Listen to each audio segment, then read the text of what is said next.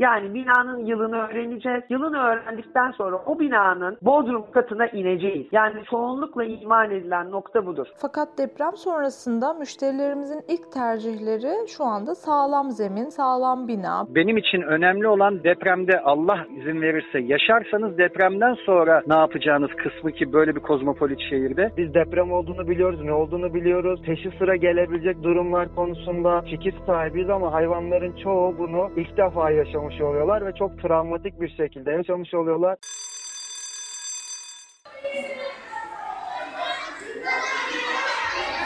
İlkokul öğretmenimin atasözlerinin son kullanma tarihi olmaz çocuklar şeklindeki tuhaf lafını çok iyi hatırlıyorum.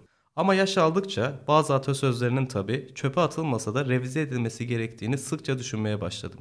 Örneğin evi olan yalnızca kendi evinde oturur, evi olmayan ise beğendiği evde oturur anlamına gelen evlinin bir evi var, kiracının bin evi var atasözü. Özellikle büyük bir şehirde kiracı olup bu atasözünün revize edilmesi gerektiğini savunmayacak tek bir kişinin çıkacağını sanmıyorum. Benim önerim bu atasözünün evlinin bir evi var, kiracının ise bin eviyle bin bir derdi var şeklinde değiştirilmesi. Çekiçli çivili bir ev sahibi kiracı kavgasının haberi var sırada. 4 aydır kira alamayan ev sahibi çekici kaptı, evin kapısına kilidi çaktı. Eve giremeyen kiracı geceyi hastanede geçirdi. Türkiye İstatistik Kurumu'nun geçtiğimiz Eylül ayında yayımladığı Bölgesel Hane Halkı Tüketim Harcaması raporuna göre 2018 ve 2019 yıllarına ait veriler birleştirildiğinde ortaya şöyle bir sonuç çıkıyor. Pek şaşırtıcı olmasa gerek. Hane halkı tüketim harcamalarının büyük bölümünü gıda, alkolsüz içecek, ulaştırma harcamaları ile birlikte konut, kira oluşturuyor. Tabii ki İstanbul %28.6 oranı ile konut ve kira harcamalarına en yüksek payı ayıran bölge olarak öne çıkıyor. Yine TÜİ'nin açıkladığı verilere göre yurt genelinde 2012 ile 2018 arasını kapsayan 6 yılda kendi evinde oturanların oranı %60.6'dan %59'a düşerken kirada oturanların oranı ise %20.9'dan %25.2'ye yükselmiş. Burası çocuk odası. Efendim burası da yatak odası. Dairemiz ufaktır ama kullanışlıdır. Kirası ne kadar? 150 bin. 150 bin lira mı? He? İyi ama benim aylığım 135 bin lira. Hadi senin hatırın için 135 bin lira olsun. Peki ama ben nasıl yaşayacağım? Orasını bilmem. Öte yandan insanları ev sahipleri ve kiracılar diye iki kategoriye ayırmaya koşullanmış bizlerin korkarım ki ihmal ettiği başka bir kategori daha mevcut. Kiracı adayları.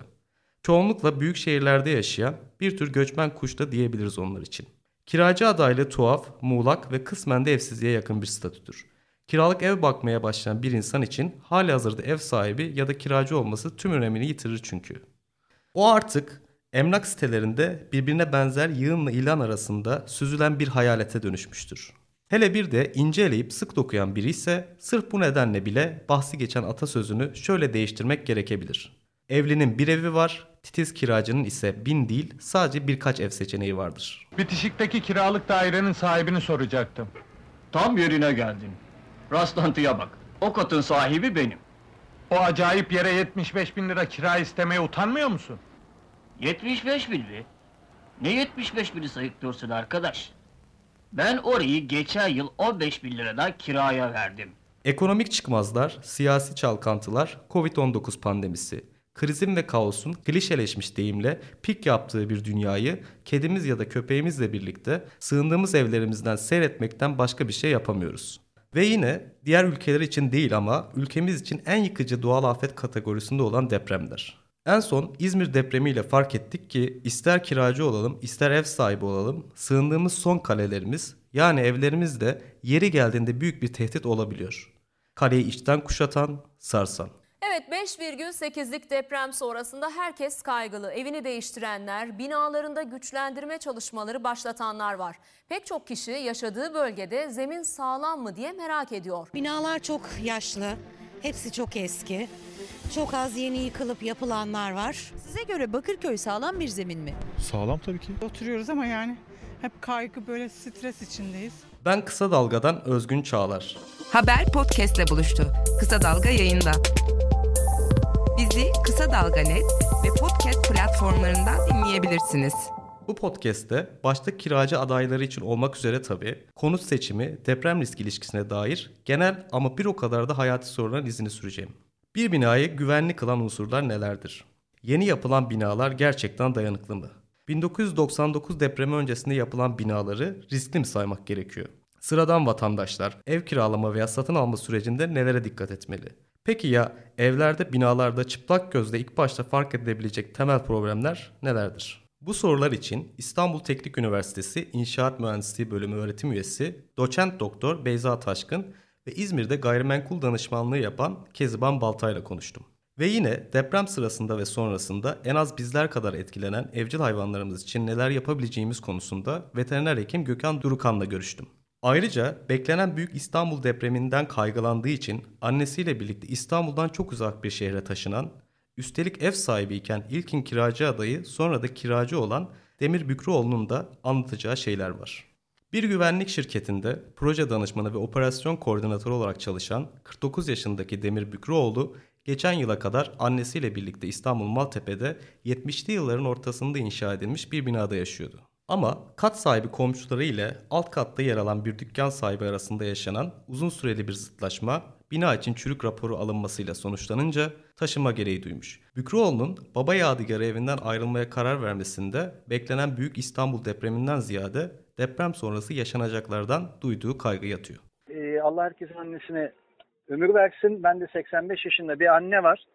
Ee, ve hani benim için önemli olan deprem değil, depremde Allah izin verirse yaşarsanız depremden sonra ne yapacağınız kısmı ki böyle bir kozmopolit şehirde ve ben de hani düşünüp taşınınca 85 yaşındaki bir anneyle hani bir çadır ya da toplanma alanına gide, gidebilme ya da işte o andaki size ulaşılabilme kısmını e, çok çok riskli bulduğum için şehri terk etmeye karar verdim. Kendi evimizden açıkçası olaraktan ve kiraya da vermeden şu anda boş bir vaziyette çürük raporuyla beraber duruyor. İstanbul Büyükşehir Belediyesi Deprem ve Zemin İnceleme Müdürlüğü'nün 2019 verilerinden hareketle hazırladığı ilçe olası deprem kayıp tahmini kitapçıklarında yer alan bilgiler Bükrüoğlu'nun Maltepe'ye dair kaygılarının gayet makul olduğunu gösteriyor. Örneğin 7.5 şiddetindeki olası bir depremde 513.316 nüfusa sahip ilçede 20.102 hane geçici barınmaya ihtiyaç duyacak. Maltepe'deki evlerinden ayrılma kararı alınca ilk olarak kendi muhitinden ev bakan ama uçuk kiralar sebebiyle pek içine sinen bir ev bulamayan Trabzonlu Bükrüoğlu, Silivri merkezli 5.8 şiddetindeki depreme de şahit olunca çareyi ne bir tanıdıklarının ne de bir akrabalarının yaşadığı ama deprem riskinin az olduğunu düşündüğü Ordu'ya taşınmakta bulmuş. Kiracı Bükrüoğlu'nun işinin esnekliği de İstanbul'da yaşamasını gerekli kılmıyor. Yani işim Ordu'da değil hala. Ben anne için geldim buraya. Ve onun gönlü olsun, her şey olsun dedik. İnsanları görsün, arabalar geçerken izleyebilsin derken fazlası oldu. Önünden artık teleferik de geçiyor. Yazın yamaç paraşütü geçiyor. İşte bir ada vapuru geçiyor. Böyle bir durumdayız.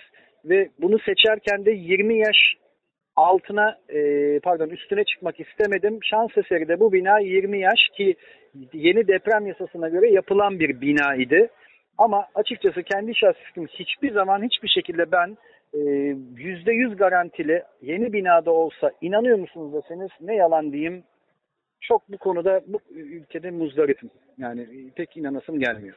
Yakın zamanlı Van, Elazığ, İstanbul ve en son olarak da maalesef İzmir depremleri. Yurt genelindeki hafif, orta şiddetli ve şiddetli depremler Bükrüoğlu örneğinde görüldüğü üzere ev sahibi ya da kiracıların mevcut evlerini, kiracı adaylarının da baktıkları evleri sorgulamalarına sebep oluyor. Bu durumda emlak piyasasında dalgalanmalar yaratıyor. Rimex Türkiye'nin İzmir Karşıyaka'daki ofisinde çalışan gayrimenkul danışmanı Keziban Balta özellikle İzmir depreminden sonra ev sahibi olmak isteyenlerin ya da kiracı adaylarının daha kontrolcü ve araştırmacı olmaya başladığını söylüyor. Konuma göre daire seçili, seçimi yapılıyordu. Fakat deprem sonrasında müşterilerimizin ilk tercihleri şu anda sağlam zemin, sağlam bina, blok katsayı tercihlerinde bir düşüş oldu. E, şu an e, konum düşüncesi ortadan kalktı. Şu anda e, satılıktan çok kiralığa talep var. E, kiralamada bile müşterilerimiz yeni bina, az kat blok e, binalarda, e, deprem yönetmeliği olan binalarda, zemin yapıları nasıl, zemin denetim raporları gibi somut belgeleri bizden talep ediyorlar. Depreme dayanıklı E, özellikle yeni binalarda e, fiyatlar şu anda yükselişe geçiyor. E, çünkü talep çok fazla. Deprem öncesinde e, müşterilerimiz bunu çok fazla incelemiyorlardı. Bu seçenek son sıralardaydı. Gayrimenkul danışmanları olarak bizler de aynı şekilde müşterilerimizin içlerini rahatlatacak şekilde depreme dayanıklı mı, zemin etütleri nasıl, e, bunların e, evrakları ile birlikte müşterilere e, sunuyoruz. İTÜ İnşaat Mühendisliği öğretim üyesi doçent doktor Beyza Taşkın, yurt genelindeki irili ufaklı birçok depremden sonra fikirlerine başvurulan isimlerden biri. Taşkın'a göre binaların deprem riski karşısındaki güvenliği için birbiriyle ilişkili üç öğeye dikkat etmek gerekiyor. Ee, bir binayı güvenli kılan en önemli unsur bir kere binanın inşa edildiği yöreye uygun, e, depremselliğe uygun e, parametrelerin alınıp alınmadığıdır. Hemen akabinde zemin koşullarına uyumlu yapılmış mıdır? Her şeyin de ötesinde mühendislik hizmeti alınarak projelendirilmiş midir? Yani deprem bölgesi, yerel zemin koşulları ve bunlarla uyumlu mühendislik hizmeti alınarak e, tasarımın yapılıp projelendirilmesidir. Ama inanın ki daha da önemli bir şey var sıklıkla karşılaştığımız. O da binanın tasarım projesine uygun olarak inşa edilip edilmediği hususudur. Dolayısıyla bu e, üç parametre bir aradaysa binamız güvenlidir diye değerlendirebiliriz. Sıradan vatandaşlar arasında yeni binaların daha güvenilir olduğuna dair yaygın bir kanı var. Akademisyen Taşkın, denetimlerin bir nebze de olsa iyileştirilmesiyle birlikte inşaat teknolojilerindeki gelişmelere ve müteahhitlerin de daha bilinçli yatırımcılara dönüşmelerine bağlı olarak yeni binaların güvenlikli kabul edilebileceğini söylüyor. Ama özellikle 1999 depremi gibi felaketler sabit alındığında farklı deprem yönetmeliklerinin belirleyici olduğunu vurguluyor. Taşkın'a sözü bırakmadan önce ülkemizde deprem yönetmeliklerinin 1940 yılıyla birlikte gündeme girdiğini fakat esas olarak 1975 yönetmeliğiyle kapsamlı şekilde uygulanmaya başladığını söylemek lazım. 75 yönetmeliğinin ardından ise 1998 yönetmeliği geliyor. 99 e, depreminden e, bir yıl önce aslında iki yıl önce çalışmaları tamamlanmış olan ve 1 Ocak 1998'de yürürlüğe girmiş yeni yönetmeliğimiz var. Yeni deprem yönetmeliğimiz. Aslında bizim kriterimiz hani 99 denmesinin sebebi yönetmelik yürürlüğe giriyor. E tabi tasarımlar yapılıyor, inşaatlar başlıyor.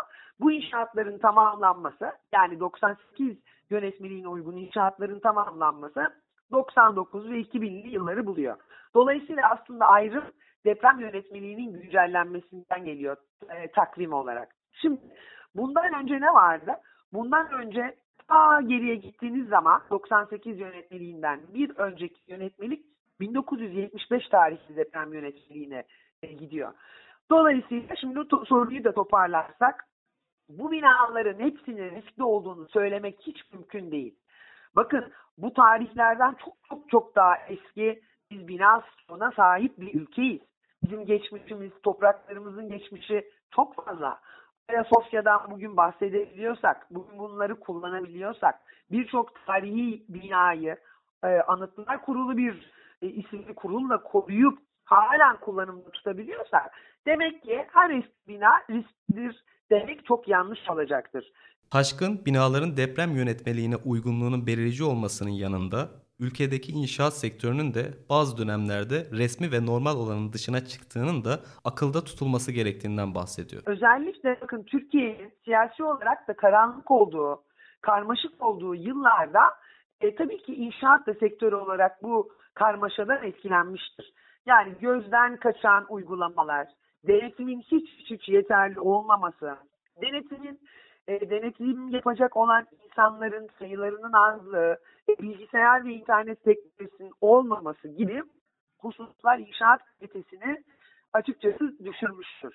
Zaten o günlerde tabii bilgi birikimi ve teknoloji de düşük olduğu için e, malzeme dayanımları kötüdür. Yani daha zayıftır. İşçilik çok çok daha umursamaz, olmayan bir şekilde e, teşkil edilmiştir yerel zemin koşullarına dair araştırmalar ve yerinde ölçmeler, deney imkanları çok sınırlıdır. Dolayısıyla tabii otomatik bunlar belli bir zafiyet getiriyor. Ama bir de şöyle bir şey var yani denetimsizlik sadece binanın imalatı yani inşası esnasında karşımıza çıkan bir husus değil. Binanın tesliminden sonra kullanımına geçmesi döneminde insanların da yani kullanıcıların da bireysel olarak yaptığı değişiklikler de bu ülkede çok fazladır. Bu nedenle de zaten imar afları çok sık bir şekilde karşımıza çıkmaktadır bu ülkede. Yani vatandaş değişikliğinden kastım çok masumane bir duvar tadilatı veya bir boru tadilatı, kalorifer sisteminin yenilenmesi gibi bir şey olabileceği gibi biz daha çok üzerine kaçak kat çıkmak, o katla yetinmeyip bir kat daha çıkmak veya aşağılarda işte fazla gördüğümüz taşıyıcı sistem elemanlarını oymak, delmek hatta ve hatta lüzumsuz gördüklerimizi tamamen ortadan kaldırmak gibi uygulamaları da bireyler olarak yapmışızdır maalesef ki. Dolayısıyla risk aslında e, değerlendirdiğiniz zaman bu 98 yönetmeliği öncesindeki yapılar için bir e, saydığın sebeplerin bir kümülatif toplumu olarak karşımıza çıkıyor Örgün Bey. Türkiye'de salt deprem risk haritasına göre yaşanacak yer seçmenin Konya Karaman civarına taşınmak gibi absürt sonuçlar doğuracağından şakayla bahseden doçent doktor Taşkın, İstanbul'un deprem riski taşıyan bölgeleri için şunları söylüyor. Yani İstanbul'un tabii ki daha riskli olan bölgeleri vardır e, diğerlerine göre karşılaştırdığımız zaman. Bu çok e, bilinen bir şey zaten. Biliyorsunuz ülkemizin en yıkıcı depremleri Kuzey Anadolu fay hattı üzerinde ve bu buraya yakın olan yerleşim yerlerinde yaşanmaktadır, karşılaşılmaktadır. Bunun uzantısı da Marmara Denizi'nden ve İstanbul'un hemen güneyinden geçmektedir bu fay hattını. Ee, bir de e, üstüne üstlük bu Marmara kıyısına yakın olan yerleşim bölgelerinde, ilçelerde üstüne üstlük de yumuşak zemin koşulları var ise veya dereler, dere yatakları ve bu e, dere yataklarına yakın bölgelerde inşa edilmiş yapılar var ise gerekli önlemler alınmadan tasarım yapılmış ise o zaman bir endişe duymamız gerekir. Aksi takdirde e, bulunduğu yöreye uygun yapılan yapılar e, isterseniz deprem kaynağına yakın olan konumlarda olsun, ister, isterseniz İstanbul'un kuzeyinde olsun hiçbir sorun getirmeyeceği gibi e, çok uzak yani çok kuzeyinde İstanbul'un ancak hiçbir hizmet, mühendislik hizmeti görmemiş, malzemesi kötü, kullanıcılar tarafından e, gerekli bakımlar yapılmamış, gerekli şekilde korunmamış veya müdahale görmüş yapılar en uzak noktada da olsa yıkılırlar. Biz bunu İzmir depreminde yaşadık biliyorsunuz. İstanbul'un da her yerinde yaşayabilirsiniz.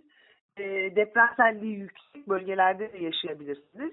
Yeter ki yapılarımız bir kere buna e, uygun olarak tasarlanmış olsun. Hayata kulak ver. Kulağını sokağa aç. Haberi duy.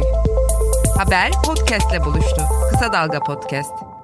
Tarihçilerin kayıtlarından öğrendiğimize göre İstanbul'da örneğin M.Ö. 500 ile milattan sonra 1890 arası 2390 yıllık sürede 600'e yakın deprem felaketi yaşanmış. O kadar da geriye gitmeye gerek yok derseniz 10 Temmuz 1894 yılında yaşanan ve şehrin tarihinde kalıcı izler bırakan büyük depremi hatırlatabilirim. Depremin öğleden sonra 12-24 dakika geçe 3 kez şiddetli şekilde olduğu belirtiliyor. Başkent İstanbul sınırları içerisinde 474 kişi hayatını kaybetmiş, 482 kişi de yaralanmış. Deprem sonrasında dönemin padişahı 2. Abdülhamit'e Atina Rasathanesi tarafından sunulan bir raporu ise hatırlatmakta fayda görüyorum. 15 Ağustos 1894 tarihli raporda İstanbul ve çevresini etkileyen depreme dair şunlar aktarılmış.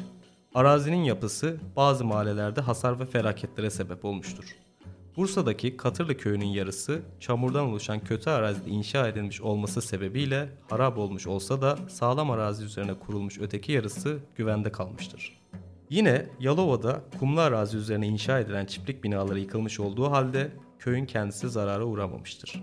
İstanbul'da ve köylerde binalar için kullanılan araç gereçlerin, malzemelerin ve binaların eskidiği ile kötülüğü özellikle merkezde bulunmaları sebebiyle hasarın artmasına sebep olmuştur. Beri yandan birçok evin ahşap olması felaketin az olmasına sebep olmuştur. İstanbul evlerinin öteki yerler gibi tamamen kargir yani taş veya tuğladan yapılmış olmaması memnuniyet verici kabul edilmelidir. Aksi durumda daha çok zarar gerçekleşecektir. Kötü yapılmış olan eski ahşap evler bile güvende kalmışken yanlarındaki mükemmel yapılmış, güzel, yeni ve hatta demirler ile bağlanmış olan kargir evler harap olmuşlardır. Ahşaptan sonra en çok dayanan evler tuğla ile yapılanlardır. Tuğlayla yapılan duvarlar esnek ve güçlü olmaları sebebiyle kolay dağılmazlar. Fakat depremde duvarları güzel ve dayanıklı bağlanmamış olan binalar yıkılmışken duvarların birbirine güzel bağlandığı ve yine etraftaki evlere bitişik olan evler oldukça hafif şekilde çatlamışlardır.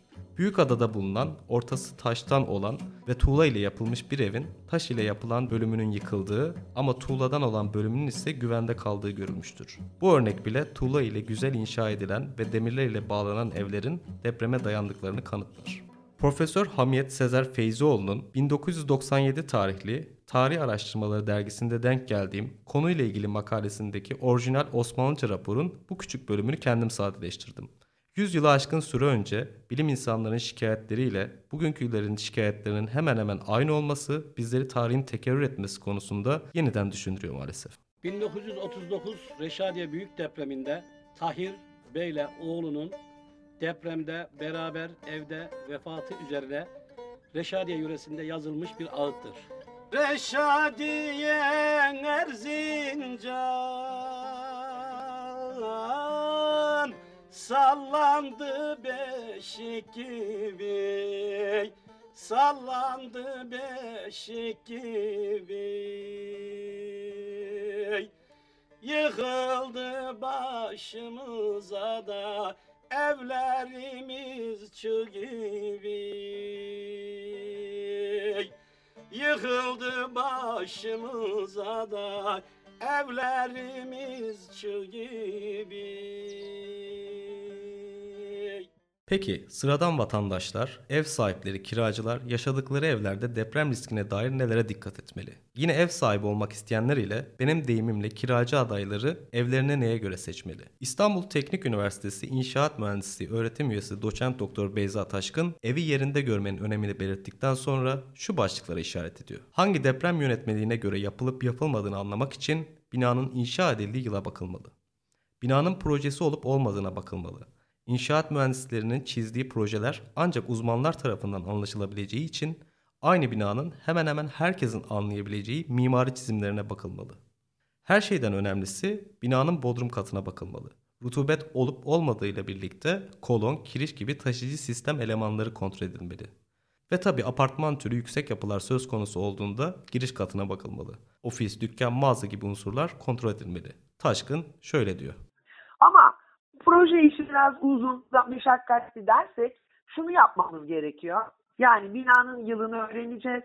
Yılını öğrendikten sonra o binanın bodrum katına ineceğiz. Yani çoğunlukla iman edilen nokta budur. Bodrum katlar e, çünkü özellikle rutubetin fazla olduğunu, bu sebeple de bozulmaların ilk başladığı e, noktalardır. Hem burada bir su akışı var mı? Yerde su bir, e, birikmesi var mı? Sudan yani rutubet kokusu var mı? E, yoksa temiz havalandırılmış bir bodrum mu? Bodrum kattaki kolonlarda, kirişlerde e, yani taşıyıcı sistem elemanlarında kılcal dahi olsa çatlak var mı? E, bir bozulma var mı binanın genel görüntüsünde diye bakmalıyız. Bir de e, özellikle son söyleyeceğim de bu olsun. E, apartman türü yapılarda, yüksek yapılarda e, giriş katlarında önemli boşluklar var mı?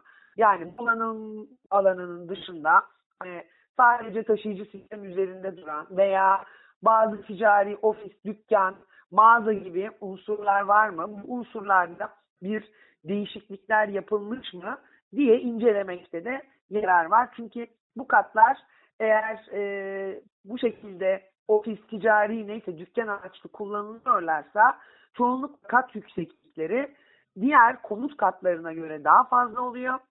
E, ve yumuşak kat dediğimiz bir kat davranışını sergiliyor.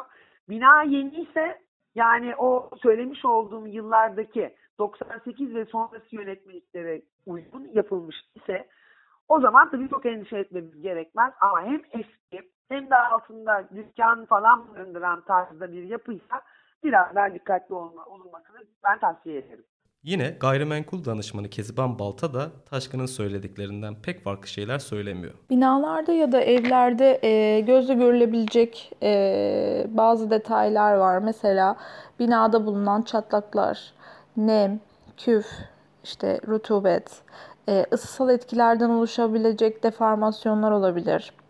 E, altyapısı çok önemli. Malzeme kullanımı bunu inceleyebilirler. Binanın fiziki durumu çok önemli. Deprem sonrasında e, deprem yönetmeliğine uygun binaları tercih ediyorlar. Deprem öncesi binalar e, artık çok ilgi görmüyor. E, zemin etütleri çok önemli. Belediyelerden alınmış yapı denetim raporlamaları. Bu çok aydınlatıcı. Biz dairelerimizde kredi kullanılsa da kullanılmasa da ekspertiz yapılmasını öneriyoruz. Ekspertiz raporunda birçok cevabı zaten görebiliriz. Ee, sadece cephesi, iskanı, e, deprem risk raporu, zemin etütü var mı? E, donatılar, demir donatıları projeye uygun yapılmış mı? Bunları da öğrenmiş olabiliriz bu ekspertiz raporu sayesinde. Bizi Kısa Dalga Net ve podcast platformlarından dinleyebilirsiniz.